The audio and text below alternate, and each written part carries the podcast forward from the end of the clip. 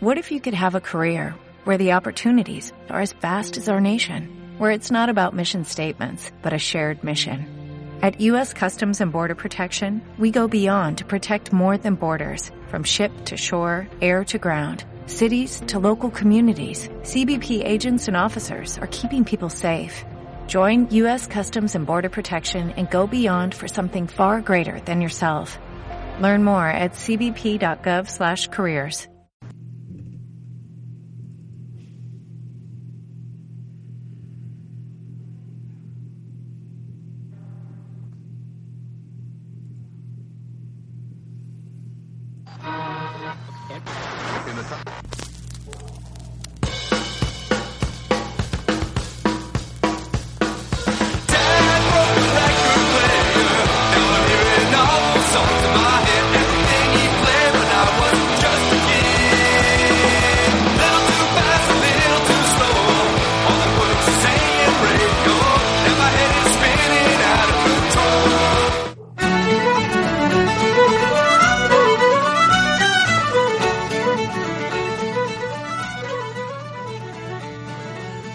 tal? ¿Cómo están? Bienvenidos sean una vez más a este eh, podcast de amargura total llamado Los Amargados.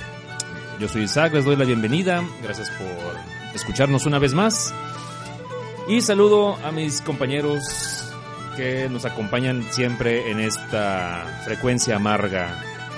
Saludo a Manuel, que está allá en el Caribe mexicano. Manuel, ¿cómo estás? Bien, bien, muy bien. Ya aquí con un poco de, bueno, más bien ahorita hay fresco porque estamos de, de noche, ¿no? Aquí en el Caribe. Pero hoy fue un día bastante caluroso. Sí. Y Natán creo que fue a buscar una ballena, ¿no? Creo que vio la ballena, Natán la ballena está- blanca, Moby Dick. Está con Ish- Ishmael buscando a, a Moby Dick. Este, Natán, tenemos un poquito de lag contigo, pero si nos escuchas fuerte y claro. ¿Cómo estás allá en donde quiera que te encuentres?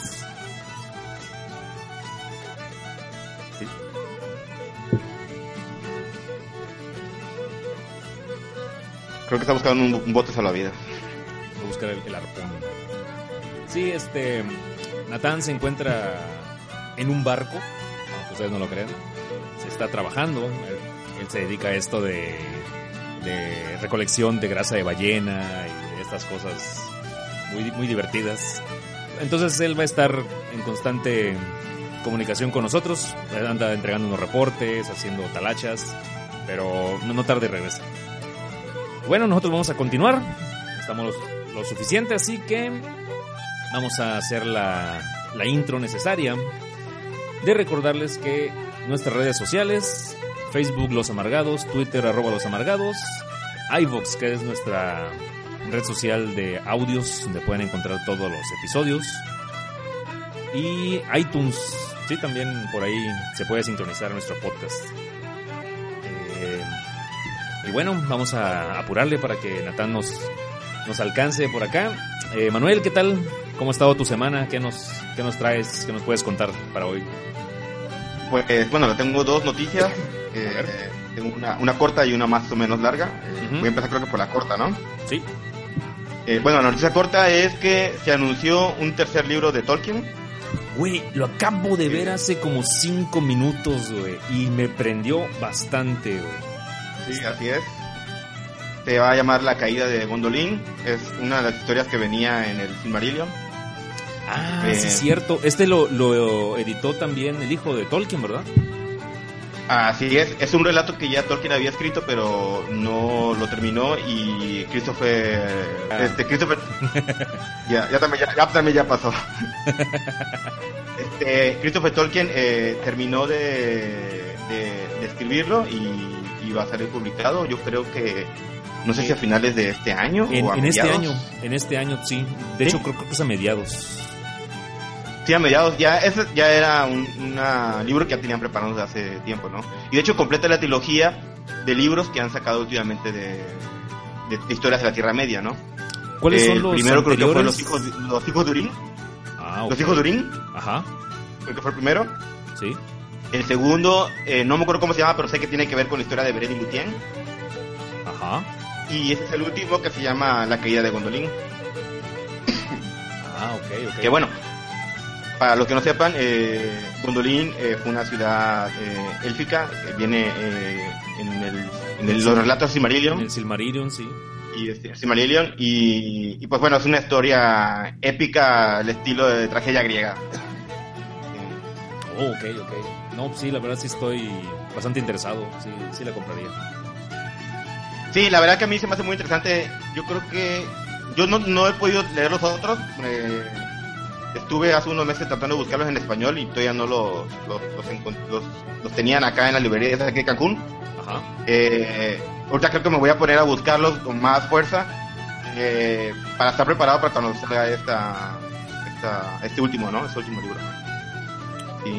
Y, y quién sabe, a lo mejor estos libros, eh, eh, a lo mejor agarren estos libros para, para la serie que está programada, ¿no? De Señor Saní, bueno, de la Tierra Media, ¿no?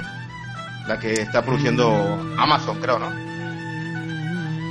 Está interesante. Todavía no se sabe de qué va a ser, pero yo creo que a lo mejor podrían agarrar estos libros. Pues sí, estaría, estaría, estaría interesante que... Mira, eh, ellos, eh, los de Am- Amazon, ¿verdad? Son los que están haciendo la serie. Sí, Amazon, Amazon. Esos tipos sí le van a invertir un, un barote y lo más seguro es que anden en busca de, de buenos guiones, de buenas historias. Todavía no se sabe si es antes de Lord of the Rings, después de Lord of the Rings, antes del Hobbit, no, no, no, no han dicho nada. De hecho, si, es- si ya lo tienen planeado, bueno, solo ellos lo saben. Y este libro, pues ya lo tenían en el tintero desde hace mucho, entonces, ¿por qué no? A lo mejor podría ser una historia, pero de antes, milenios antes de la historia que conocemos realmente. Pues yo, yo creo que sería una ventaja si lo agarraran para la serie porque pues son personajes eh, nuevos, ¿no? Y, y son historias nuevas. Ya no tendrían que casarse con lo que ya se dijo en las películas de... de- ¿Cómo se llama? De, De Peter Jackson. de, de Peter Jackson, así es, de Peter Jackson. Sí, yo creo que Tendría un entre poco más libertad. entre más se desapeguen de este canon, eh, mejor, porque la, la obra de Tolkien dejó un dejó una apertura para hacer un canon, otra, güey, del bíblico, así, güey, de, de eones de tiempo. güey. Entonces, no, no, no hay ninguna necesidad porque tengan que, que al personaje principal de esta serie de Amazon sea el tatarabuelo de Torim, Morim, Bolim, Balim o alguno de los enanos esos. Sí. O no, sí, en serio, no, no. A lo mejor van a decir, este pertenece a la línea de descendencia de Aragorn, pero bueno, ya, no, no, no influye. Sí, por ahí decían que podría ser un spin-off al estilo Rogue One, a lo mejor una historia entre el Hobbit y el Señor de los Anillos, ¿no? A ver, Esas- permíteme tantito. esas- Ah, olvídalo, ya me colgaron. sí, sí, sí. quizás esa historia en donde Aragorn, eh, eh, sus años de, de desarrollo, ¿no? De su educación, con eh, sus aventuras con los elfos, con los montaraces. Pero yo creo que a mí me gustaría más ver algo tipo Silmarillion y a como estaba el libro originalmente de Tolkien, eh, era muy difícil sacar algo porque las historias estaban eh, inconclusas, eh, se contradecían entre ellas. Eso te iba a decir. Pero ya, que- pero ya ahorita que ya los libros lo están editando y que ya le están dando un, están redondeando, ¿no? Todo lo que hizo Tolkien, Ajá. atando los cabos, pues yo creo que ya se podría hacer. Eso te iba a decir que de por sí el, el Silmarillion no, no se presta como para hacer un, un guion así interesante, pues porque realmente los personajes están muy muy abiertos o sea, y, y no hay una historia tal cual. De hecho, realmente lo que te hablan es del génesis de la Tierra Media. A lo mejor este libro ya va a tener más estructura de una historia bien relatada. Sí, sí, el problema del Silmarillion es que tiene muchos huecos, ¿no? Porque son historias inconclusas, son historias que Tolkien no, no terminó eh, de detallar, ¿no? Pero hay muchísimas historias muy, muy interesantes en, el Silmarillion. Y estas que están publicando, como Los Hijos de Urín, eh, Beren y Lúthien y La Caída de Gondolin, pues ahí hay cosas muy, muy interesantes.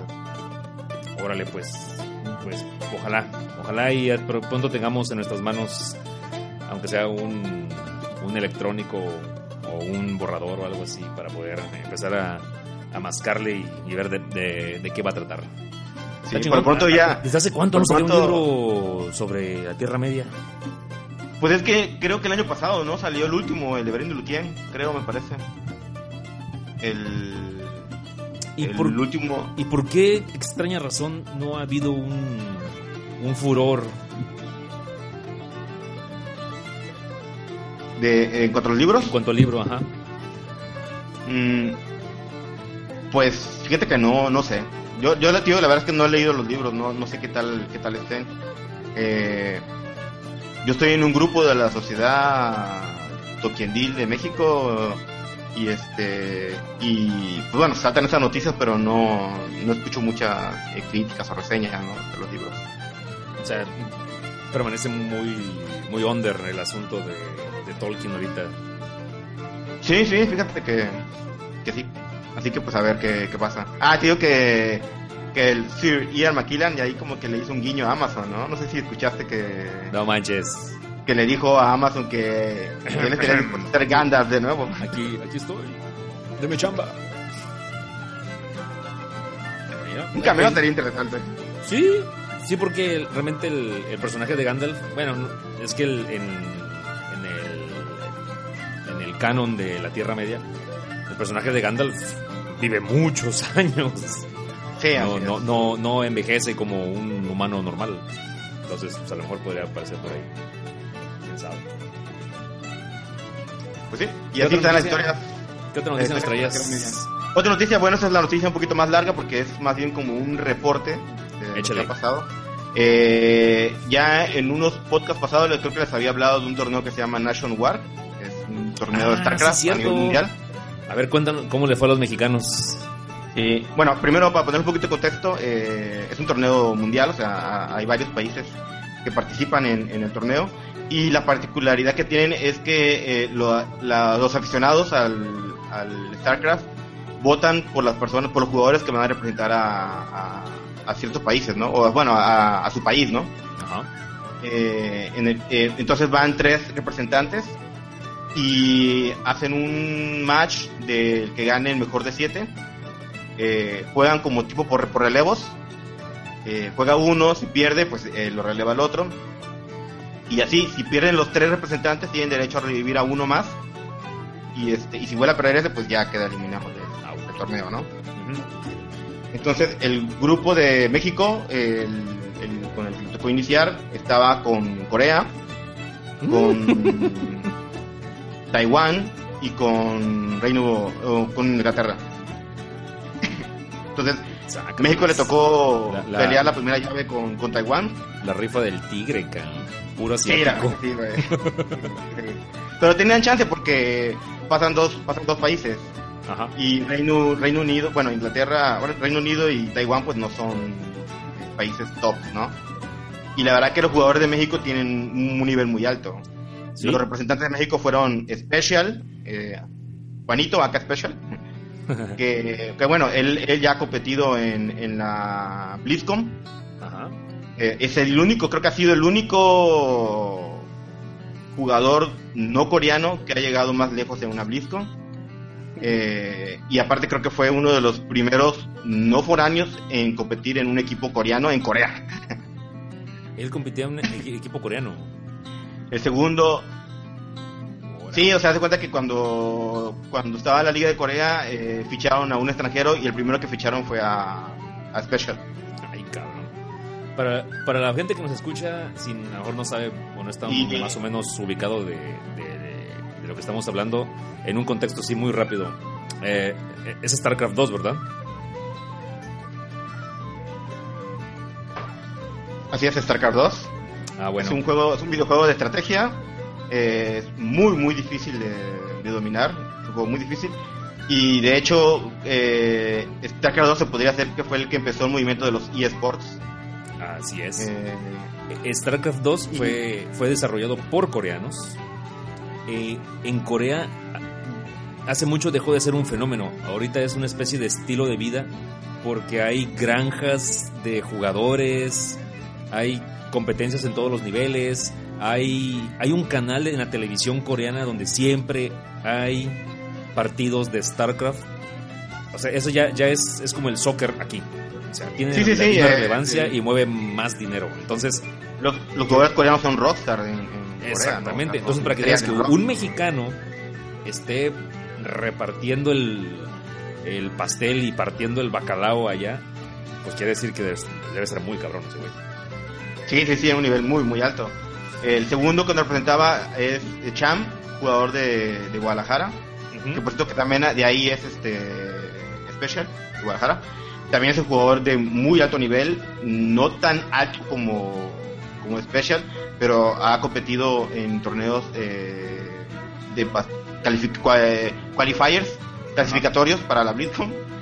y, y ha hecho muy buen papel, muy buen papel. Y el, el tercero que nos representaba es Jim. Jim. Jim. Es que le dicen Jim Rancio, pero no es su. su nick completo. Eh, es un jugador de. Veracruz. Ajá. También jugador de, también jugador de muy alto nivel. Generalmente en la Copa Américas eh, llega a quedar en cuarto lugar, tercer lugar, segundo lugar. y, y en la primera nación de la Nation War, creo que un poco gracias a él fue que México llegó a competir la final. Eh, esa vez la perdieron con Corea. Ah, ok, Sí. ok. Así que pues teníamos, tenemos un equipo de, de un nivel bastante, bastante alto. Y la primera llave fue contra Taiwán. Ajá. Eh, México ganó 4 a 1. Ay, güey. Eh, el único que perdió fue Jim, Jim que se puede, se puede decir que es el, es el, el jugador más, más débil. digamos, de, de más débil, ajá, aunque él es el capitán del equipo, él es el que se encarga de hacer la, la estrategia, ¿no? Eh,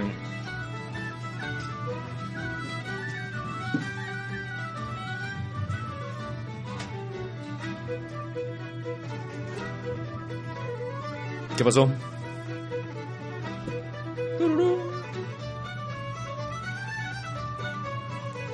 ¿me, me escuchas? Sí, te escucho. Ah, pensé que se había caído la transmisión. No. Ah, bueno, entonces, como decía, eh, Jim, Jim es el capitán del equipo, él es el que se encarga de, de ver las estrategias y en qué orden se va, se va, van a competir los, los jugadores mexicanos, ¿no? Ajá. Eh, bueno, eh, entonces México elimina a Taiwán, Corea juega contra Reino Unido y le gana 4 a 0, pasa facilito. Hacen un, hacen un lo que se le llama all kill, que all kill es que un jugador coreano o un jugador de cualquier país elimine a él solito a los demás jugadores del otro, de otro país, ¿no? Ah, sin no necesidad de que lo releven. Un perfect. Un perfecto, así es, perfecto. Entonces la siguiente llave fue de México contra Corea para ver quién pasaba como cabeza de grupo.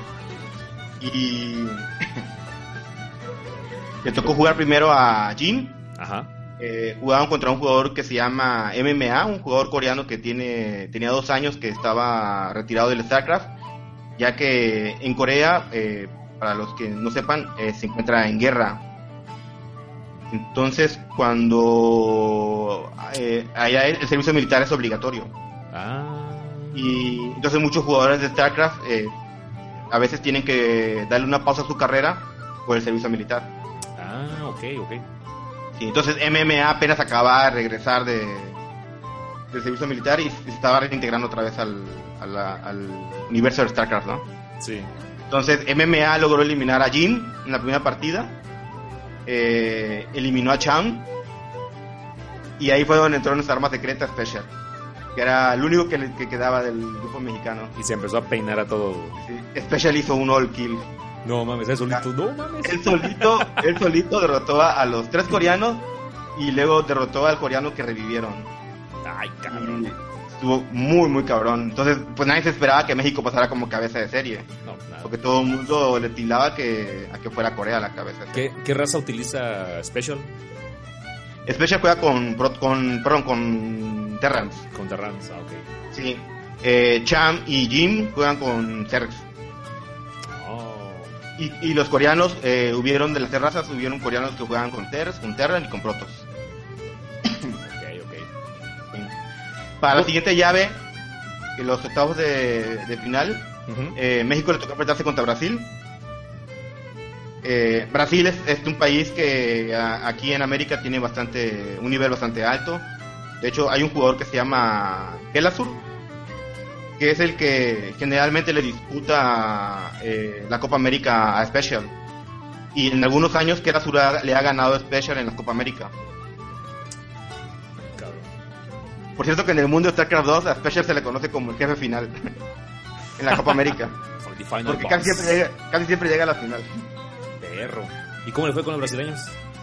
Pues eh, le tocó abrir a Cham y hizo un all kill a todos los brasileños. No mames, o sea, ni siquiera llegó Special a jugar, güey. Sí, ni siquiera pudo tocar a Special jugar, sí.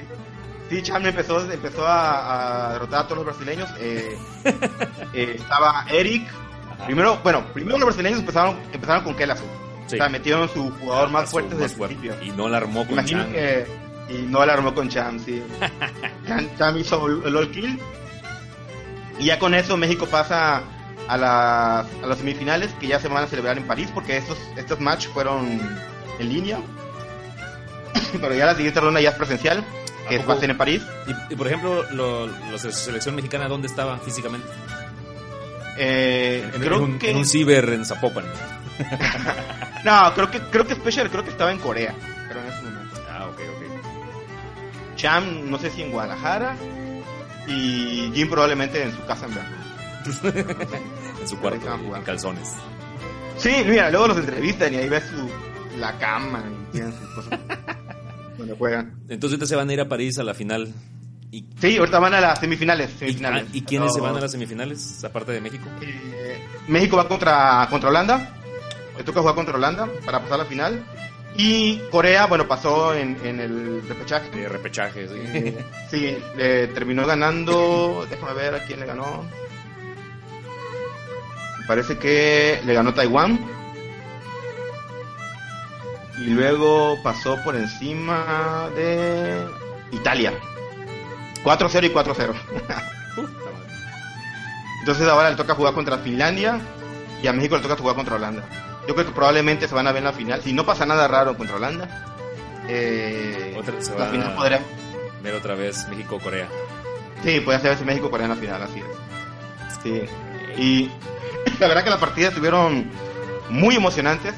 Eh, principalmente el match de, de México contra Corea, el, el special, o sea, el- los narradores españoles y, y los... Bueno, los narradores, todos los narradores, la verdad que no, cre, no creían lo que estaba pasando, de que un solo jugador mexicano estaba mandando a Corea a, a loser brackets. Nuclear Sí. Launch Detector.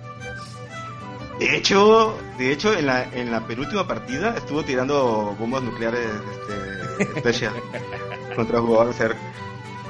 Sí. No, no, no hay nada No, más asqueroso, güey, que se te cuele un ghost y te empiece a llover es- esa madre. sí, sí, sí, sí. Y este... Las personas ya- que quieren, que quieren seguir las transmisiones en Twitch, ¿cuál sería el canal en Blizzard? Yo, yo- no, no, no, yo les voy a dejar este, el, el- el canal. Es un canal español que se llama Escuela de StarCraft, eh, ESC. Yo les voy a dejar el link en la, en la página de los, de los amargados. Perfecto. Ellos creo que juegan el 22. No sé bien a qué horas, pero ya cuando sepa, pues ya les, les- les pongo ahí el, el link. Y eh, voy a intentar también a ver si puedo dejarles eh, un link de YouTube donde están las partidas que ya, que ya jugaron los mexicanos. Contra Corea y contra Brasil. Para ver cómo estuvieron las peleas. Sí, para que vean cómo estuvieron. La verdad que estuvieron muy, muy buenos. Todos los matches, incluso los de Cham contra Brasil, estuvieron muy, muy buenos. Y está bueno porque entrevistaban a Cham. Y este. Cuando, cuando México clasificó, todavía no había calificado Holanda. Se iba a tener que jugarse contra Noruega. Ajá. Y Chan decía: "Oja- Ojalá y pase Holanda porque. Porque quiero vengarme de lo que pasó en 2010. No sé si es que se refería a lo del mundial. Maldito Robin.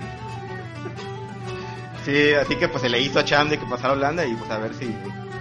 Ahí está. Todos los que nos escuchan, dejen de apoyar a la pinche selección pedorra de fútbol, güey. Apoyen a estos chavos que ahí sí hay talento. Sí, pues sí. Y pues está bueno, la verdad que ya han estado muy, muy, muy bien las partidas. Eh, el, el, el primer lugar se va a llevar 25 mil dólares. El segundo lugar se lleva 12.500 dólares. Nada mal. Y el tercero y cuarto 6.150 dólares.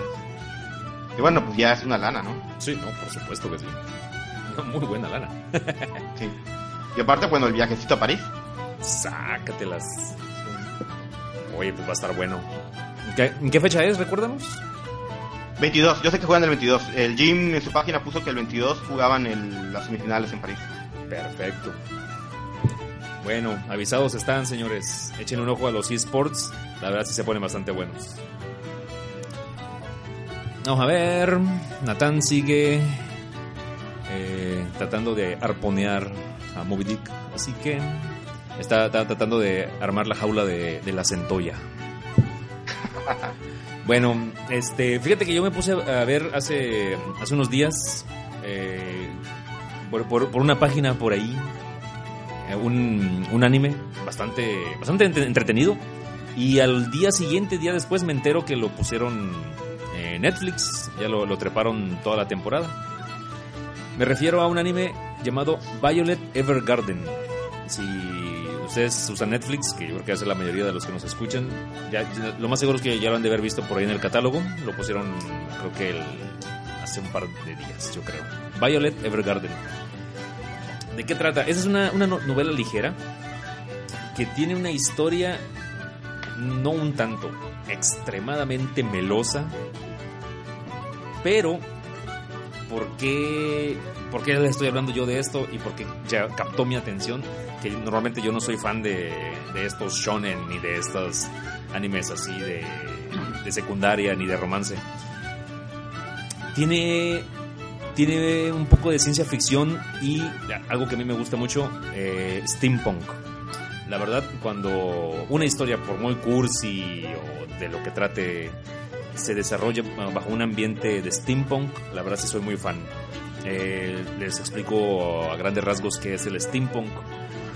Eh, steam es vapor y punk pues se traduciría como un como un anarquista o, o un rebelde. Que la- en sí la, la traducción literal de la palabra no, no significa nada, pero el, el steampunk es un género un género tanto literario como fantasioso, de película, de muchas cosas, que se refiere a qué pasaría si la tecnología que se desarrolló en la época victoriana, por ahí del siglo XVIII, XIX, donde todo funcionaba a vapor, todo, todo, los carros, las industrias, fábricas, etcétera, hubiera prevalecido a la fecha del día de hoy y todo lo que tenemos ahorita estuviera con esa tecnología de steampunk. Entonces, por ahí van- hay un montón de, de cosplays o películas o cosas así donde tienen tecnología, por ejemplo, el anime este de Full Metal Alchemist o algunos de Studio Ghibli donde hay grandes naves, hay grandes armas, hay grandes barcos, una tecnología que, que ni siquiera hoy existe, pero que que parece como si fuera una mole de fierros y tubos y que funcionan así bajo un concepto que obviamente es imposible por las leyes de la física o la aerodinámica, pero que en la, en la historia literal funciona con puro vapor. Entonces, por ejemplo, ahí salen las personas vestidas muy, muy a la antigua, con sus jetpacks así de tubos y de, y de vapor, vestidos con su, con su monóculo y su sombrero alto, así muy elegantes, pero con rayos láser o con naves espaciales o con vehículos así, tanques, cosas que ahorita no, no existen, pero en el género literario sí existen, pero funcionan a vapor. Y probablemente quizás un ejemplo muy eh, conocido quizás sea la, la película de Wild Wild West, ¿no? perfectamente bien bajado ese balón. Esa Sí. película de, de Wild Wild West eh, nos muestra una tecnología que, pues que no la hay, que nada más existe en ese universo, pero que todo está hecho con manivelas, con palancas, con grandes armatostes, com- como la araña, a final de cuenta. Sí, sí, sí. Pues sí, es, ese, es, ese es el género steampunk. Ok, regreso entonces de qué trata esto. Eh, el anime de Violet Evergarden trata sobre una, una chica, que se llama precisamente así, Violet, que trabaja en un. En, como en una oficina de, de correos, pero ella escribe cartas. Cabe mencionar que ella no tiene brazos porque los perdió en la guerra. ¿Y por qué los perdió en la guerra? Porque en lo que transcurren los episodios se va re- resolviendo y revelando su pasado poco a poco. Ella, ella es un arma. Al principio piensas que es un robot o algo así, pero no, es una, una chica normal. pero fue entrenada para, para la guerra. Y obviamente todo lo que se, se desarrolla es como la Primera Guerra Mundial, así de arcaico. Entonces ella tiene unas prótesis acá biónicas en los brazos, muy, muy ostentosas, pero, eh, pero todo se desarrolla ella en, su, en la oficina donde ella trabaja escribiendo cartas.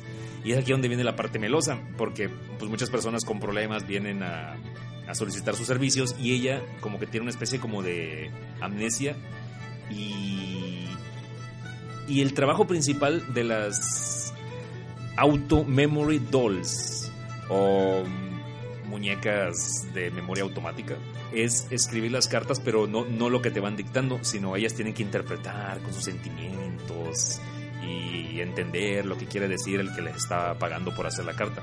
Pero ella no, ella es muy literal. ¿Por qué? Pues porque venía de un trauma de la guerra, donde perdió los brazos, etc. Entonces ahí se va desarrollando como ella, ella va entendiendo poco a poco lo que son los sentimientos humanos y cosas así de cursis y melosas. Porque al final de cuentas es una niña de 14 años. Que es, Es, es como un tipo Cyrano de Bergerac. Mm, podría ser, podría ser. Eh, ella al principio parece ser una persona sin sentimientos, pero poco a poco va entendiendo lo, lo que es el amor y cosas así. Pero la parte interesante es de cómo ella va descubriendo su, su pasado a lo largo del- de los episodios y de que, de que todo se desarrolla en un, en un ambiente como en un pueblo ficticio de Europa de Europa del Este a principios de siglo. Y eso es lo más chingón. Aparte de que cuenta con una animación impecable y, y tienen unas, este... Tienen muchas escenas en donde destaca mucho, mucho los FPS, los frames por segundo, donde sí está, sí le, sí le metieron caña, está muy bien animado.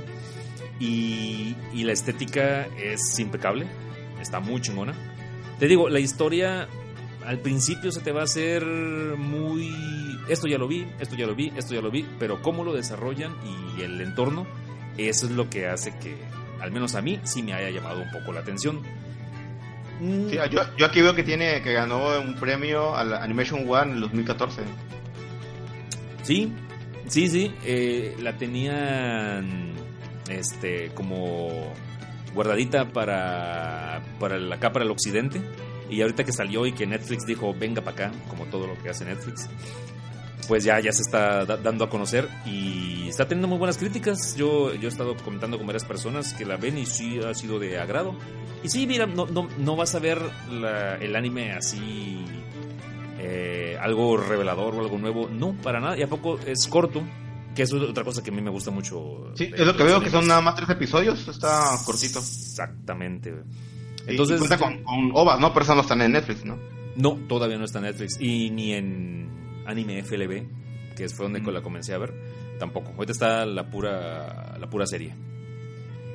Y pues está esa, esa es- son de esas series que ves entre series, porque aquí en lo que sale Attack of o en lo que a ver si sale alguna vez el anime de Kitchen Wars o La nueva peli de Dragon Ball. esa chingadera. Entonces, eso está bien para, para seguir, para verla. No, no les va a robar mucho tiempo de su vida, tampoco les va a cambiar la vida, pero es una buena, véanla. Y pues aprovechen que está Netflix ahí de volada. Sí, definitivamente sí la voy a ver. La verdad que se ve interesante. Está bien, está bien. Natán, Natán, ¿no ha llegado Natán por acá? Bueno, entonces vamos a aprovechar que Natán no ha llegado. Para, ¿qué crees? Damos, tenemos unos cuantos comentarios en el Facebook. ¿Qué, qué te parece si les damos, les damos entrada? Dispara, dispara. A ver. Con referencia al episodio anterior donde Natán habló del plugging, que es la disciplina en donde se le hace a correr a hacer ejercicio, pero tienes que llevarte una bolsa de basura para recoger tu, la, la basura que encontrabas en tu camino. Aquí nuestro compa David Muñoz dice, hay amargados que, pre- que fe- preferimos oír un podcast en la comodidad del lugar en lugar de ir a sitios donde se conglomeran individuos de la especie humana. Eh, sí, lo creo. Intenté hacer plugin, pero acá solo salía la banqueta fuera de mi casa y se me llenó. No una, sino dos bolsas. Trataré de conseguir bolsas más grandes para llegar a la esquina o una carretilla para llegar más lejos. Saludos. Va a poner su fábrica de reciclaje próximamente.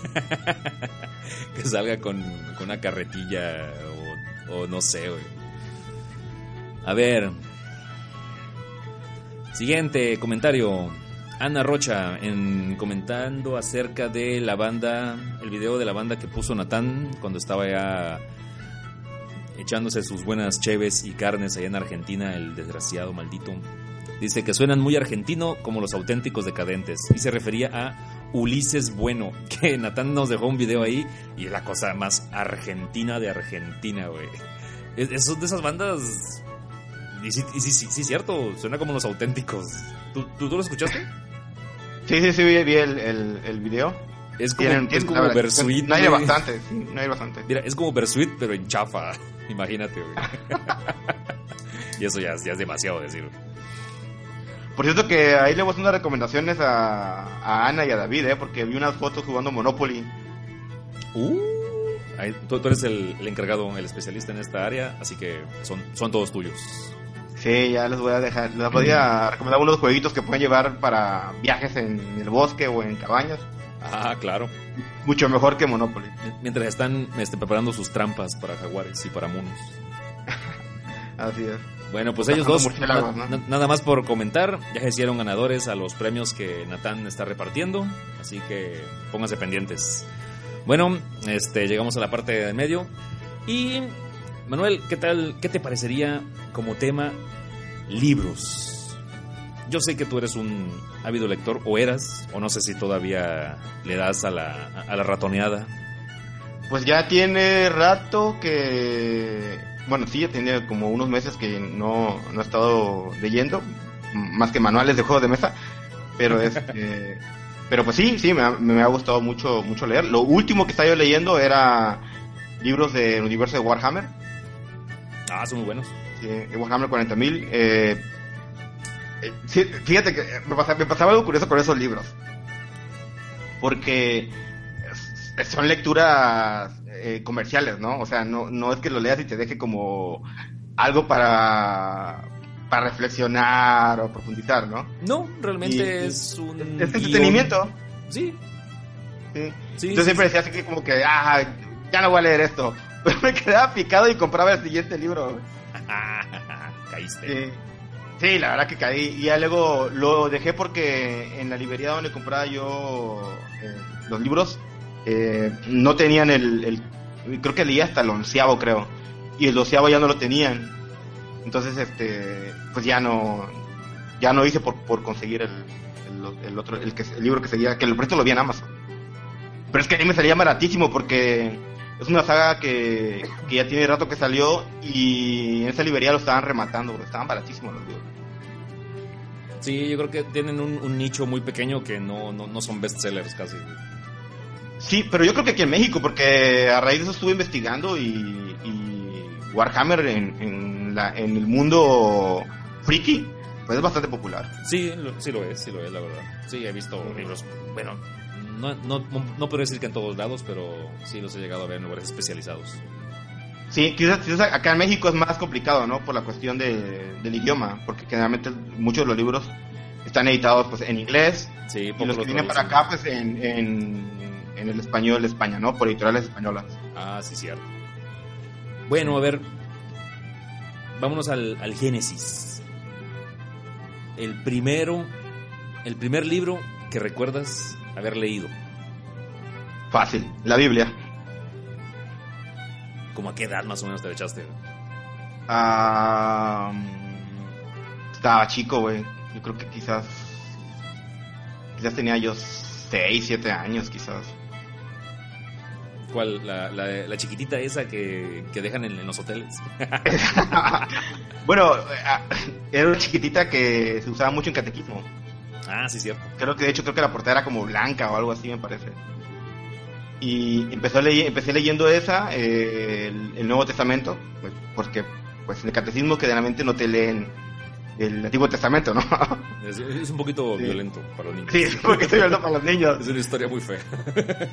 Sí, y ya de ahí eh, terminé de leer eso y ya me empecé a leer el Antiguo Testamento, la parte más, más, más padre. Sí, de hecho yo leía tanto que mi familia pensaba que yo iba a ser este padre o me iba a dedicar a la iglesia o algo así. diría, diría el señor Rius, que ya alguna vez le dedicamos un, un, un podcast al señor cuando falleció. La Iglesia Católica es la mayor fábrica de ateos del mundo. sí, sí puede ser. Yo, yo trato de recordar cuál fue uno de los primeros libros que leí y mira, yo, yo sé que a lo mejor voy a pecar de, de soberbio, pero yo, yo de niño no, no, no leí tanto. No, de hecho la, la lectura pues era un poco complicada para mí, no, no, no me acerqué. Yo era más de libros de, de historietas. de hecho, de niño fui muy de historietas. Cuando tú estabas leyendo la Biblia, yo estaba con The Amazing Spider-Man o con Condorito o una madre así, güey. Fíjate que, fíjate que yo los cómics ya los descubrí ya bastante tarde, güey. No, yo sí de niño era más de, de cómics y de novelas gráficas.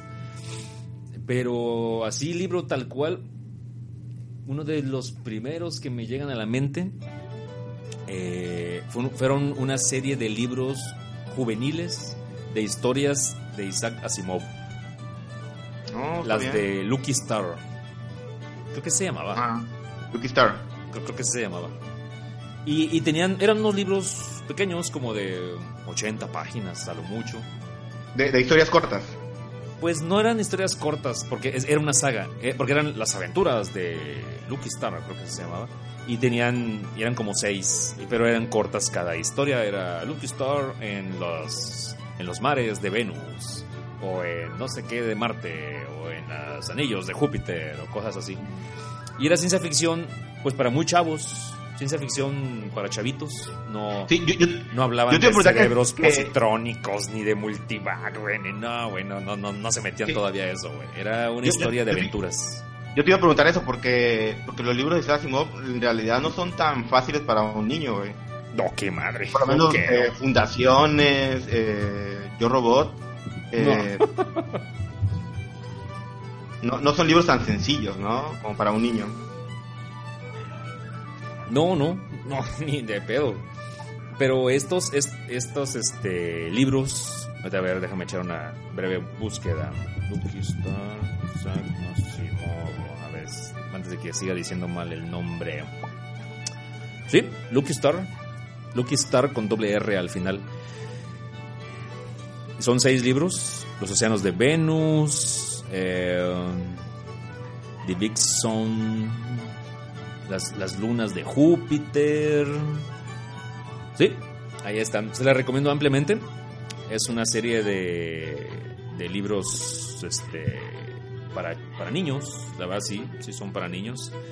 Y, es, y cuenta nada más las historias de, de Lucky Star, que era como una especie de, de. ¿Cómo se llamaba el que parodiaba el pato Lucas? Duke Doyers. Roy, Roy Rogers. Book Rogers. Ajá, eh... Bueno, ese güey, como un Flash Gordon más de cuenta.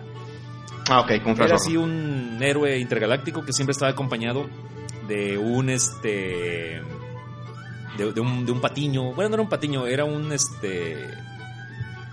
Un marciano, pero no, no extraterrestre. Ya, lo que pasa es que en Marte ya, ya había colonia humana y él nació en Marte. Ah. Pero él, él, era así como. Es como que... lo que sería ahorita un Star Lord, ¿no? Para los millennials. Puta madre, sí es cierto. Un Star Lord. él y él era, era, pero él era bajito, bajito de estatura, pero era muy fuerte y de carácter agresivo. Y e, irónicamente se llamaba John Bigman Jones. Ah. Y que sí, eran sus historias, como que resolviendo misterios. Era Sherlock Holmes, pero en el espacio. Ah, ok, era como detectivesco. Sí, sí, sí, sí. Pero sin tanto crímenes, sin llegar a, a la novela negra. No, porque nomás eran 80 páginas, güey. Pues no, no, no, no, daba, no daba chance para tanto. Ah, okay. Eso, eso, ese es mi, mi, primer recuerdo. Yo estoy seguro que no es el primer libro que leí ni de pedo. Pero, pues, pues yo creo que eso fue al, al ser el, el, único que recuerdo. Y, y, y, que al ser de Isaac Asimov y de ciencia ficción, pues me marcó de por vida y hizo que ese fuera mi género favorito. Lo que me lleva a la siguiente pregunta: ¿Cuál es tu género favorito? Eh, definitivamente la fantasía y ciencia ficción fantasía y ciencia ficción. Sí, pero, pero fíjate, eh, como que no cualquier tipo de fantasía. Por decir, eh, los libros de Dueños and Dragons son fantasía. pero no, no los trago mucho, güey. Y nomás bien fantasías como el estilo como... Por supuesto. Eh, aunque son fantasías, de alguna manera eh, te ayudan a reflexionar sobre ciertos temas, ¿no? O sea, no es, eh, no es entretenimiento puro y duro, ¿no? Sí, no, no, no. Digo, porque esos. Ay, cabrón, sí son un poco. Un poco abstractos hasta cierto punto. sí. Sí, porque. Sí, pero evidentemente la, la ficción y la fantasía, y es curioso que los descubrí ya también tarde, güey. Porque yo después de leer la Biblia, eh, descubrí Cien años de soledad y, y me clavé en el realismo mágico. Empecé a leer muchísimos libros de, de Gabriel García Márquez y, y ese género de realismo mágico. Después de eso, eh, descubrí a Hermann Hesse ay, cabrón. y me volví existencialista. Sí, recuerdo cuando leías este. A Nietzsche, Nietzsche, leía yo a Nietzsche, a Goethe. El anticristo. Sí, ya fue ya, ya grande de edad que fue que descubrí eh, El Señor de los Anillos y creo que fue, una fue un cómic de los X-Men. Fíjate. Y este. Porque no sé, no sé si te acuerdas que en los X-Men hay un villano que se llama Sauron. Que es un murciélago verde ahí, ¿no? Sí, es como un pterodáctilo. Un pterodáctilo, ándale, un pterodáctilo. Murciélago. Y, y me acuerdo que en, en el, en- había una nota del, del editor, ¿no? Que decía: el nombre está basado en la novela del Señor de los Anillos. ¿Y yo de quién? Sí, yo, ¿qué es eso, no? Y, y creo que le pregunté a Natán y, y, y ya este, por ahí ya fue que descubrí los libros de, de Tolkien. Sí, y, y mi primer contacto con la ciencia ficción fue el libro de Dunas, de Frank Herbert. ¿Cuántos libros son en total de Dunas? Eh, son un montón, güey, son un montón. Eh, creo que de los Duna original, creo que es una saga, creo que de cinco libros. Eh. Yo realmente no los terminé de leer todos porque la verdad el mejor es el primero. Así, r- ah, rapidito, ¿de qué va el libro de Dunas? Eh, Para los, los que solo vimos la película de Sting. sí, güey, porque... es, es complicado porque trata muchos temas, ¿no? Trata muchos temas de, de ecología eh, y quizás un poco como de la... Bueno, básicamente eh, el universo de Dunas está basado en un imperio galáctico en donde tienen un sistema como feudal, ¿no? Eh, hay varias eh, casas al estilo Juego de Tronos que ayudan a, a administrar el imperio, pero entre ellas no, no se llevan, ¿no? Siempre hay mucha complots y espionaje, asesinato entre, entre las casas, ¿no? Sí. Eh, la, las casas principales, eh, los Harkonnen y los Atreides, que creo que sean los, los más poderosos, eh, eran, son enemigos acérrimos. y, y aparte de, de que eran enemigos de ellos, también ellos querían acceder al trono, ¿no? Entonces el, emperador eh, hace una maniobra ahí política para que esos se confronten y, se debiliten y, ya no sea una amenaza para, para ellos, ¿no? Entonces, en el universo de Duna hay un planeta que creo que se llama Arrakis, me parece. Creo que sí. Bueno, le dicen Duna, pero es Arrakis. En donde extraen un material que se llama eh, especia, Ajá. que vendría, que es como la fuente de energía que usan, eh, usan para todo, ¿no? O sea, para, para navegar en las naves espaciales usan la, la especia, ¿no? Ajá. Eh, lo usan para para muchísimas cosas en la sociedad, ¿no? Vendría siendo como el petróleo, ¿no? Actualmente. Y solamente en ese planeta se, se encuentra. Entonces, eh, aquel que controla el planeta, pues digamos que de alguna manera tiene el control del, de la. ¿no? De la especia, ajá.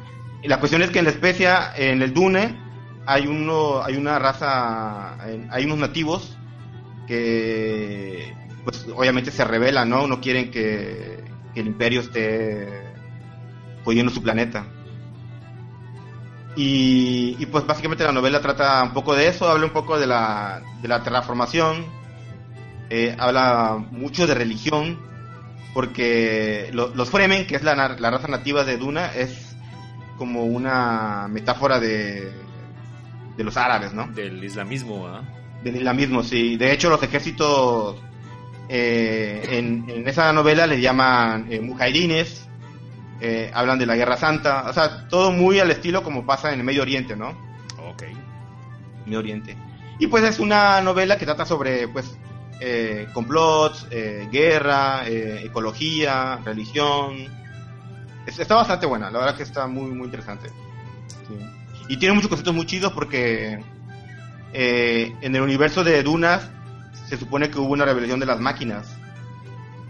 Y entonces no usan computadoras eh, electrónicas, sino que usan computadoras humanas. Eh, Ay, a las personas les dan de, de probar la especia y hacen que sus procesos mentales eh, Se disparen. sean bastante se disparen. Entonces los usan como si fueran a- asistentes eh, informáticos. Pero obviamente pues son, son humanos, ¿no? Son humanos. Bien. Ay, güey. ¿Y, y es- ese libro de como de cuándo es, güey? Duna, déjame ver, me parece que es de los 70, me parece. Sí, porque en los 70s salió una película de David Fincher, güey, si mal no recuerdo. Sí, sí. Una película es- es- fumadísima que nadie entendió. Sale Sting, salen unos gusanos en, las, en las- un desierto. Y es una cosa súper rara güey, que no pegó, pero que ahorita es, bueno, dicen que es de culto. Yo la verdad no, no, no recuerdo que sea tan, tan relevante. Pero la obra, el libro, sí, sí es este sí, el, sí, el libro salió en el clásico. 65. 75, ok. En el, no, 65, 65. 65. 65, sí. Y, y sí, la, la película dirigida por David Lynch es considerada una película de culto. La verdad que es una película un poco complicada de llevar al cine porque eh, en el libro siempre hay muchos diálogos mentales. O sea, ya sabes, de que el, el personaje Está, Eh. está pensando para sí mismo. está pensando para sí mismo. Y de hecho en el libro hacen ponen muchos diálogos así como voz en off, ¿no? Ajá. Y lo otro es que, a pesar de que es una novela corta, porque es un libro corto, eh, sí pasan muchas cosas, ¿no? Y luego eso meterlo en el, en el libro, pues, en una, en una película, pues complicado un poco, ¿no? Y luego era David Lynch, así que... ¿Sí te acuerdas que hubo una, una serie de dunas en el Hallmark? Hubo una miniserie, no me acuerdo si de, de Hallmark o de Fox. Creo que era de Fox, No. sí es cierto. Me parece que era de Fox, una miniserie. Ah, pero estaba Muy bien buena, chafa, güey. Sí, muy buena, muy buena. Bueno, está muy buena. fíjate que yo, yo tuve una racha de, de leer mucha literatura de autor latinoamericano. Y, a la madre leí bastante de José Agustín. Me gustaba un chingo leer a José Agustín. Que quien no conozca a José Agustín es un, es un mexicano que creo que su más grande obra es La Cueva, La Tumba. No recuerdo cuál, hace mucho que lo leí, güey, no. Pero eh, son novelas de, de experiencias personales o de introyecciones personales en el mundo urbano. Entonces, a mí me fascinaban las, los libros y novelas que se desarrollaban en el DF, güey. O en barrios o lugares así, güey, con, con personajes este, totalmente reales o con los que yo me pudiera identificar. Entonces, súmale a José Agustín, también le- leí un, a un compa que se llama Eusebio Rubalcaba. Y. ¿Cómo se llama? Guillermo Fadanelli.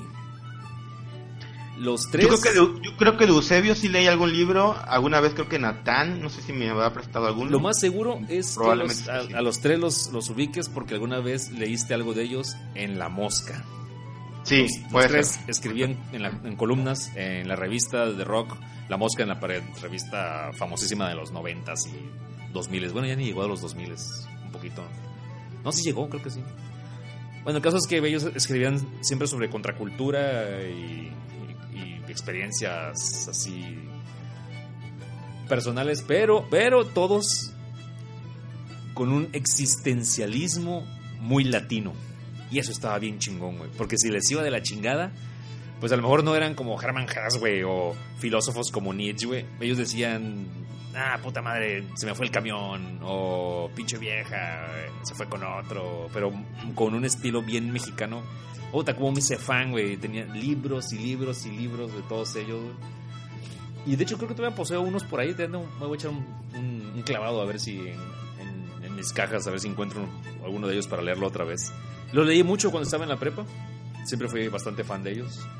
Ya les voy a hacer unas recomendaciones por ahí en, en la página. Porque son muy, muy buenos. Al, al, menos el señor este Guillermo Fadanelli es un chingón, güey. Es un chingón.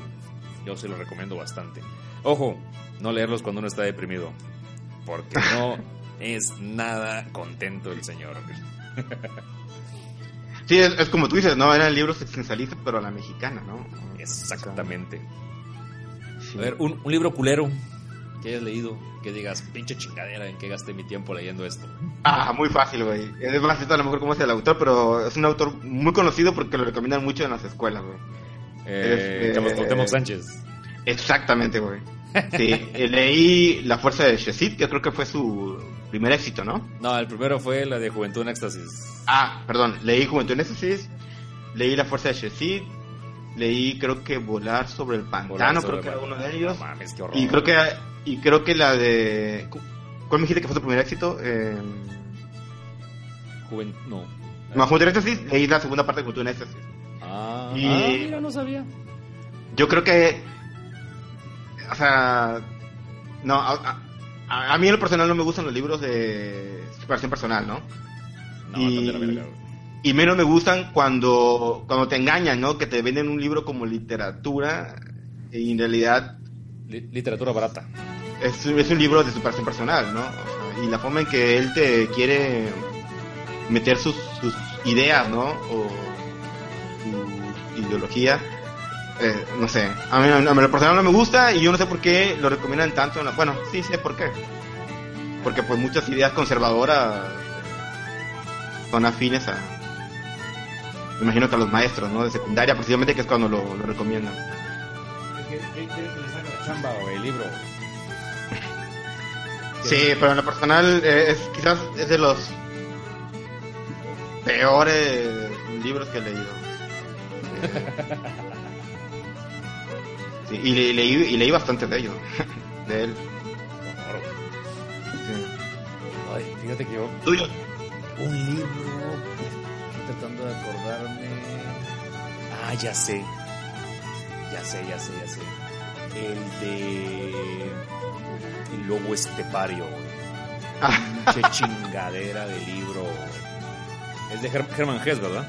Así es de Herman Hess. Es de Herman Hess. Pinche chingadera, güey. No tiene pies, no tiene patas, no tiene cabeza, no tiene forma. No, o sea, lo, terminé ya la última página y me quedé así con cara de, ajá, ¿y? ¿Y ahora? Y, ¿Sabes que ese sería un buen, un buen libro para una película eh, de, esos, de, esos, que veíamos, de esos que veíamos en los, en los films de... Ah, no mames. De, la, de artístico. En la muestra internacional de cine, güey. En la muestra internacional de cine, que luego veías cosas bien raras, güey. Por supuesto. Y, güey, y yo lo leí porque, porque creo que fue... Herman, ese libro tiene un premio, no sé qué. Ahora me estoy, estoy sacando mi ignorancia aquí. A ver. El lobo este pario. Capaz tiene un Nobel, güey, y yo aquí pendejeando, güey. Creo que sí tiene, ¿eh? Me parece que sí. De las más célebres novelas del escritor suizo alemán Hermann Hesse, estilo autobiográfico, en elementos de fantasía. La manga, qué pinche chingadera, güey. nah, güey, no, no, no, no. Es un poco realismo mágico, ¿eh? Bueno, de hecho, es bastante realismo mágico. Con un toque existencialista bastante. pues sí, sí lo, sí lo puedo llegar a creer. Sí, a, mí, a, mí, fíjate que a mí fíjate que para mí es un libro que me impactó bastante porque yo primero leí Siddhartha, no sé si has leído Siddhartha, igual de Güey, es buenísimo. De hecho, es, es uno de, de, mis favoritos, güey, porque la historia del, del niño que luego se hace monje y eso está bien entretenida y también está bien entretenida porque te cuenta todo lo que donde el día a día de Siddhartha Marte Gautama, ¿cómo se llamaba? Siddhartha Gautama Siddhartha Marte Gautama. Ah, no me acuerdo. No, no me acuerdo. Creo que sí era Gautama. Eh, y, y, y das cuenta que primero leí Siddhartha y luego leí Lobo Estepario y Lobo Estepario es lo contrario a Siddhartha, güey. O sea. Ah, sí, por supuesto que sí. Pero nada que ver. Y, y a mí en lo personal sí me. Me afectó bastante el libro. la verdad. ¿El de Lobo Estapario? El, sí, güey, sí, bastante. eh, muchas de las cosas que, que... Es que es un libro deprimente, güey, sinceramente. Sí, ah, sí, por supuesto que sí lo es, güey. Sí, y luego explora muchas emociones y pensamientos eh, negativos, ¿no? O sea, Pues al, al final de cuentas la, la trama te lleva al, al suicidio. O sea, no, no, no de ti que lo lees, sino del personaje. sí, sí, sí. sí. y pues, no sé, digo, al menos de mí, mi gusto y en la época en la que, que lo leí, no, no, y, y, y ahorita no, no, no lo leería tampoco, no sé. No, qué horror. ¿Qué, ¿Qué libros te han regalado que tú digas, ah, qué chingón, güey, me regalaron un libro bien bueno? Ah, ¿Y- y qué- Natán una vez. Eh, me regaló eh, un- el ciclo de Pendragón. De hecho, eran son creo que cinco libros eh, basado en la mitología de, de Rey Arturo. Ah, ok. Sí. Los primeros libros están de la saga están muy buenos. Ah, Eh, los últimos ya no me terminaron de gustar bastante porque no sé si es que el autor descu- descubrió la religión o a Dios y, y se volvió toda una apología a la religión, pues yo me imagino que católica. Sí. Pero por lo menos la, la- la primeros, los primeros dos libros están muy muy buenos. Están muy muy buenos. ¿Cómo se Y para eh, el ciclo de Pendragón. Ah, ok. Sí. Eh, de hecho, ni, ni me acuerdo cómo se llama el autor de esos libros. Y también otro libro que me regalaron también, este, uno de Phil Pullman. De hecho, estaban hablando de la saga de la materia oscura. Creo Ah, que sí, el podcast pasado, ¿no? Ajá. Y me regalaron el, el primero de, de, de la saga, la brújula, parece La- que se llama, la brújula, La brújula dorada. la brújula dorada. Sí. Yo creo que. Creo que nunca me han regalado un libro. no, fíjate que, que no, no recuerdo que me hayan regalado un libro. Cosa, cosa muy rara, por cierto, ¿eh? porque tengo un montón. Yo, yo creo que yo, yo, yo aplicaba la de quien presta un libro es tonto, pero es más tonto el que lo regresa. Entonces yo, yo estoy completamente seguro que tengo muchos que yo no compré. Es que, es que si, si lo piensas bien, eh, nuestro, el- no hay mucha gente que lea. Y nuestro círculo de amistades que les gustaba leer bastante eran son muy poquitos. Sí, la verdad que sí. Y yo creo que hasta actualmente sigue siendo muy poco. ¿no? Bueno, pues li- libros no. Por ejemplo, mi esposa escucha audiolibros. Porque los escucha mientras trabaja, mientras va al trabajo, mientras hace ejercicio. Y yo, yo no lo creía, a mí se me hacía muy raro. Como que no lo disfrutaba. Hasta que un día me, puse a escuchar uno y es bastante, bastante chido, ¿eh? bastante bueno. Sí, sí, se te queda. Yo pensé que se me iba a olvidar todo, pero no. El audiolibro sí es una muy buena opción. Sí, pues fíjate que yo, yo lo he intentado, pero es que los audiolibros que he encontrado son esos que usan el usan un software que usan para estacionar la Ah, el lo- Loquendo. sí, y la verdad que no lo soporto. no, yo tampoco. De hecho, odio los videos que están narrados con eso. No, pero sí hay, hay muchos y, y vienen con en latino, en español de España o español de Argentina. La cosa es, bu- es buscar. Y, fíjate que en iVoox no, no hay tantos como uno quisiera, pero en YouTube está todo lo que tú Está quieras. plagado. Bueno, antes de terminar, recomendación. ¿Qué le recomendarías a nuestro auditorio? Que tú digas, leanse este libro sí o sí. Bueno, voy a mencionarles, eh, este ya lo había mencionado, creo que lo voy a mencionar otra vez de nuevo, porque es una saga de libros que mm, ha, ha marcado muchísimo mi, mi vida. Eh, Terramar, Magos de Terramar de Ursula K. Le Guin. Son, son Eh, cuatro, ¿no? Son cuatro, son, de hecho creo que son cinco, creo. Eh, porque luego sacó un libro ya al final que se llamaba Las alas del viento. Con que lean los primeros tres. Sí, de hecho con que lean el primero. Bueno, es, cierto, el primero. De hecho, el primero es una pinche chingonería, güey. que Mago de Terramar para mí es, El es el, güey, es sí, es el mejor. Y eh, son libros que de alguna manera te llevan a la reflexión porque eh, hablan también un poco de ecología, de el taoísmo, del equilibrio de- del universo. Sí, hab- hablan Eh, mucho de eso. Sí, principalmente eso me marcó mucho de, de, de que- de que hable mucho sobre el equilibrio, ¿no? Del balance, Del balance, del balance, ajá. de, la, de la sombra. Pero sin, sin spoilers. Sí, y, y yo, yo recomendaría mucho, mucho, eh, principalmente ese, Un Mago de Terramar. A lo mejor quizás no el ciclo completo, pero sí ese, El Mago de Terramar. Y otro también que me gustaría mucho recomendar sería el de Siddhartha, de Herman Hesse. O sea, para mí Aquí lo tengo. son, Ya lo libros que me marcaron. Aquí está el libro, güey. No mames, huele a. Puta madre, huele horrible, güey. Está todo viejo y amarillo, güey. Pero aquí lo tengo en mis manos. El de Siddhartha. Y, y sí, el de Siddhartha. Está bien chiquito. Yo pensé que era un Sí, es un libro corto. Es no, un no, libro no, es un libro corto. Es un libro corto. No mames, me lo voy a chingar, Mira, estoy viendo, sí, son, son cinco libros los de Ciclo de Terramar. Ajá. Es Un Mago de Terramar, Tumbas de Atuán, La Cosa Más Lejana, Tejanú y En el Otro Viento. Ah, sí, cierto. Te- Tejano, yo creo que ese no lo leí. No, no, no lo he leído. Sí, yo, yo ya leí los cuatro. Pero yo creo que Mago de Terramar es el, Mero, es mero. el mero mero. Sí, está mucho. Sí, ese y Siddhartha para mí quizás es, es, es mm, lo mejor que he leído, ¿no? Sí. ¿Y en tu caso? Yo le recomendaría, híjole, pues mira, va- van a, decir que es, es choteado y trillado, pero el, el aporte que le vas que les va a hacer a ustedes leer esto, puta, es, es, es- es vasto, enorme. güey. Vayan a cualquier supermercado, neta, supermercado, no una librería, un supermercado.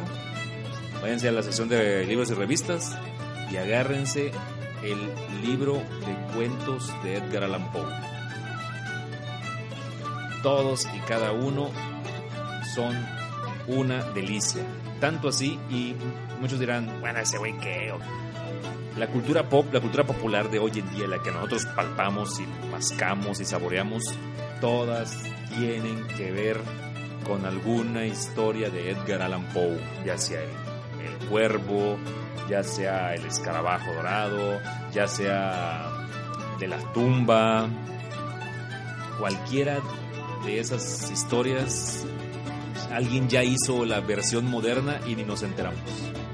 Entonces por eso el trabajo de Edgar Allan Poe, que no es terror, es, es más gótico que terror, porque si quieren terror, pues ahí está cualquiera de Stephen King, que pues no, no recomendaría particularmente, pero pues si se quieren aventar, güey, a leer un libro de mil millones de páginas, güey, adelante, güey, no, yo no. Entonces agárrense al- el libro ese, la antología de cuentos de Edgar Allan Poe. Todos son muy buenos, todos. Y, y- y no, no todos son así súper serios y tristes, así de "Ay, nadie me quiere. No, tiene unos, tiene hasta de piratas, güey, así de chingón. Tiene unas cosas muy chingonas. Sí, era un cuate que escribía bastante, güey. Sí, no, Un un montón. político. Y para terminar, eh, un libro bien raro de Guillermo Fadanelli se llama Lodo. Es una historia muy extraña de un, de un señor, ya un señor ya grande, que, que tiene un, trip, un road trip, una, una historia así de, de carretera, pero existencialismo puro, así el señor ya, ya grande y y bueno, no, no, la verdad, cualquier cosa que yo les diga sí, sí es un poco de spoiler porque, porque el, libro se basa en las experiencias personales de Benito, no me acuerdo cómo se apellida el personaje de este libro, pero de que le va mal, le va mal y de que sufres tú a la madre, güey. No recuerdo un libro en el que yo haya sufrido más leyendo la historia de ese cuate diciendo, ah, la madre, por favor, que suceda algo positivo en este libro. Pero no, Guillermo Fadanelli se encarga de entristecerte la tarde. Entonces, se lo recomiendo ampliamente. Lodo de Guillermo Fadanelli. Y bueno, vámonos a la última parte. recomendaciones. ¿Algo para recomendar? ¿Algo que anunciar, una noticia o algo así? De- déjame, déjame comenzar yo. Ayer acabo de, de ver un, este, un video de Vice. Vice, eh, los que no lo conozcan, es una, mm, es una persona de internet que se dedica a hacer este, es- reportajes, pero como de, sub- de submundo, así de cosas muy, muy este, poco conocidas. Y tiene, tiene Vice Estados Unidos, España, hay un, hay un Vice México, etcétera. Y de vez en cuando sacan unos mini documentales como de 17, 15 minutos que los trepan a YouTube o los pueden ver directamente en vice.com, diagonal ES es en español, diagonal MX en México. El de México, güey, puta, está, está genial, güey, porque son puras cosas eh, subcultura mexicana, güey, que se van a volver locos viendo eso. Pero de lo que voy a hablar precisamente ahorita es de un, de un video que salió hace poco y de, y de algo, de un fenómeno que lograron hacer en Londres. Resulta que un tipo, un blogger, un este, también la necesidad de reportero, eh, dijo, voy a hacer el restaurante número uno de Londres en TripAdvisor. Porque él descubrió que TripAdvisor, que es un um, portal que califica, recomienda tanto hoteles, restaurantes y hasta puede hacer res- reservaciones en línea, eh, el algoritmo de TripAdvisor pues no es así como que el más honesto del mundo. Entonces él dijo, bueno, yo voy a hacer el restaurante que llegue al número uno de todo Londres. Entonces creó un restaurante ficticio, subió unas fotos del patio de su casa, así el, donde está el montasal y una mesa y una llanta por ahí, güey. Hizo unas fotos falsas acá de, de los platillos que él servía, que eran pues, como gelatina. eh. Ah, eh, Uno de los platillos era una, una pastilla de pato purific con merengue encima, güey, ya le tomó la foto, güey. Bueno, entonces primero creó el restaurante en TripAdvisor, luego subió fotos, luego subió información así, y luego hizo algo que fue lo que lo catapultó. Lo hizo exclusivamente para reservación. O sea, si tú querías ir ahí, solamente por reservación. Ajá. Y no aceptó a nadie nunca. Entonces, Es como el capítulo ese de, de- ¿Cómo se llama el capítulo ese de- del de Carmen? De, South Park. Ajá, que tiene un parque, ¿no? Y no dejaba entrar a nadie. Exactamente, que, que- que lo compró para él nada más. sí, le compró por ahí y eso hizo que se volviera súper famoso. Exactamente. Bueno, entonces le dice primero a sus cuates que hagan calificaciones positivas del lugar. Y empiezan todos así a decir, no, que está chingón, que no sé qué. Y le llegan las, las primeras llamadas. Quiero ir. No, no tengo, no tengo, no tengo. Está todo lleno, todo lleno. ¿Y para el tal día? No, tampoco. Ah, bueno. Y, ahí empieza a poner como del 18 mil lugar, o del lugar número 18 mil, fue subiendo, güey, hasta el top 10, güey. E- Ese güey, el teléfono casi le explota, güey, de llamadas telefónicas, de que todo mundo quería ah, una reservación, güey, y nada, él a nadie aceptó, güey. Entonces el algoritmo se empezó a hacer bastante popular. Se empezó a hacer muy popular y empezó a, hacer, a correr de, de boca en boca. Pues que había un lugar en Londres que era súper exclusivo, güey, y que no podía ir nadie.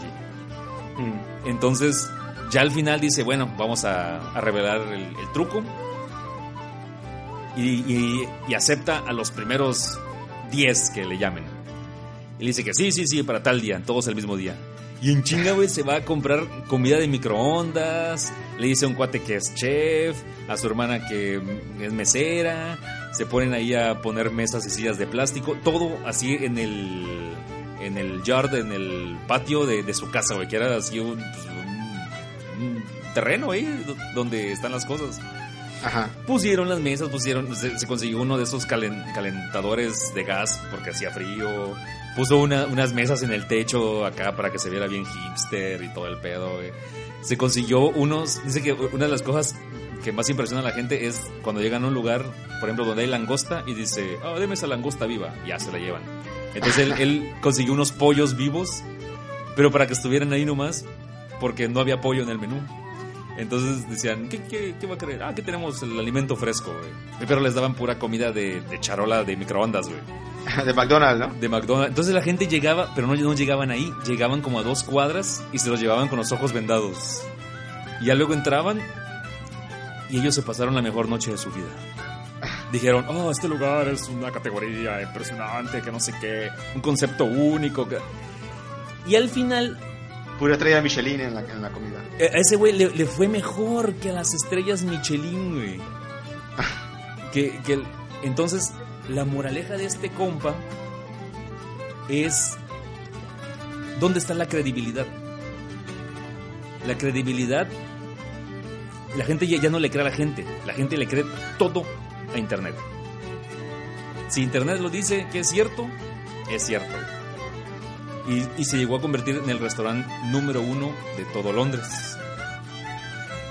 Y su ejercicio termina cuando esos güeyes eh, le hablan a TripAdvisor y le dijeron, oye, fíjense que nosotros hicimos esto, madre, güey, realmente no existe, ¿verdad? Ay, ¿qué, qué va a pasar? Y le dijeron, no, se preocupen, todo el algoritmo y TripAdvisor se maneja por comentarios falsos. O sea, ellos se manejan por lo que las, los restaurantes grandes que le dan moche a TripAdvisor Claro. dicen cuál es el número uno y cuál no. Entonces, este güey como que logró hackear el sistema. Y chingue su madre, güey. Se volvieron los número uno, güey. Ahí está en Vice, véanlo. Está, está, está chido, está chido el, el, el reportaje, güey. Fíjate que está interesante y, y podría ser un tema para hablar más adelante, lo de los in- influencers, ¿no? Eh, cómo influyen en, en la forma de pensar en, la, en la- de las masas, ¿no? Ajá. Yo, yo por decir, eh, hablando aquí en, en México, he estado viendo videos del escorpión dorado eh, recomendando películas de cine. Yo así me quedo como, pues, ah, ¿en serio? O sea, si yo, o sea, en, en mi forma de pensar, si el escorpión dorado me recomienda una película, yo no iré a verla. Ok. Nada más por el simple hecho de que ese güey lo está recomendando, ¿no? Pero si tú vas a tu canal de YouTube y ves el montón de seguidores que tiene, Pues sí, pues es un influencer, ¿no? pues sí. Sí, sí, sí. La cosa es de aquí, aquí él, él- él se aprovechó de eso. Porque no, no, no fue alguien que dijo. Bueno, sí, ese alguien era TripAdvisor. Sí, sí, así es. Pues ahí está. Ahora, lo, lo, lo interesante es no sé si la gente no se sentirá, o sea, no, no, no perderá credibilidad de TripAdvisor como para no volver a usarlo, ¿no? O usar otro tipo de... Difícilmente. Difícilmente porque TripAdvisor es algo global, güey. Y este cuate, pues sí, sí. sí, Aquí digo que tiene 4000 visitas, pero pues no, no creo que vaya a, a- a derrotar al gigante. Pues sí, ¿Qué nos traes? habría que hacer algo, habría que hacer algo parecido por acá. Sí, ¿eh? Sí. Eh, bueno, yo les traigo eh, otra noticia también, otra noticia. Échale. Eh, el 28 de este mes se celebra el Tabletop Day, que es el Día Internacional de los Juegos de Mesa. Eh, esto empezó hace seis años gracias al grupo Geek and Sundry, Ajá. que ya alguna vez creo que Natán lo recomendó en un podcast. Es un canal de YouTube en donde eh, aparece el... eh, bueno, tiene una sección Will Wheaton, donde donde hace este gameplay de juegos de mesa con otros actores, ¿no? Con actores. Sí, sí lo he visto. Y aparte eh, hay, hay grupos de rol y muchas cosas que tienen que ver con la cuestión geek, ¿no? Y friki, ¿no? Entonces, eh, ese es el Día Internacional de los Juegos de Mesa y en muchos lugares del mundo, en este país, pues van a haber eventos en tiendas locales, ¿no? Dealers locales. Así que, pues ¿Dónde- busquen ahí. ¿Dónde va a ser? Cada quien. ¿El Tabletop Day? Eh, sí, sí, cada tienda va, va, va o, o cada grupo va a ir organizando lo que vaya a hacer, ¿no? Eh, por ahí en el canal de De Mesa, que ya también ya les había, otra recomendación que había hecho en otro podcast pasado, Sí, claro. ellos se dedican a hacer una recopilación de eventos y este y probablemente la próxima semana eh, ya hagan eh, la- pongan la lista, ¿no? De en dónde van a haber eventos y para que la gente vaya y se reúna para jugar juegos de mesa. Perfecto. Así que, pues, señores, anímense. Ahí está. Sí, probablemente a lo mejor ahí en Villahermosa, en, en Manatown, ¿no? Probablemente ahí hagan algo. Ah, sí, cierto. Eh, siguen. Sí, sí, ya pusiste en el- la página de Facebook su, sitio, ¿verdad? Eh, creo que sí, pero si no lo, lo, lo- lo vuelvo a poner para que... Échelo otra vez. Yo no, yo no sé, ¿eh? yo, yo no sé si vayan a hacer algo. Eh, me imagino que sí. Pero, vamos, a, vamos a presionarlo para que hagan algo. Pero sí, deberían. Yo de todas maneras, en mi caso en Cancún, eh, eh, ya estoy eh, organizándome para que ese día se haga algo especial acá en Cancún. O sea, que si alguien está aquí en Cancún, pues puede ir a la, al festejo, ¿no? Simón. Simón. Ya, próximamente. Perfecto. Bueno, eh, pues Natán no, no, no volvió. Ya le mandaremos eh, este audio en, en calidad de, de MP3 para que lo descargue en su barco. Pero lo más seguro es que esté con nosotros en la próxima emisión. Y bueno, Está buscando, está buscando la ciudad de Rail. Bajo las profundidades del océano.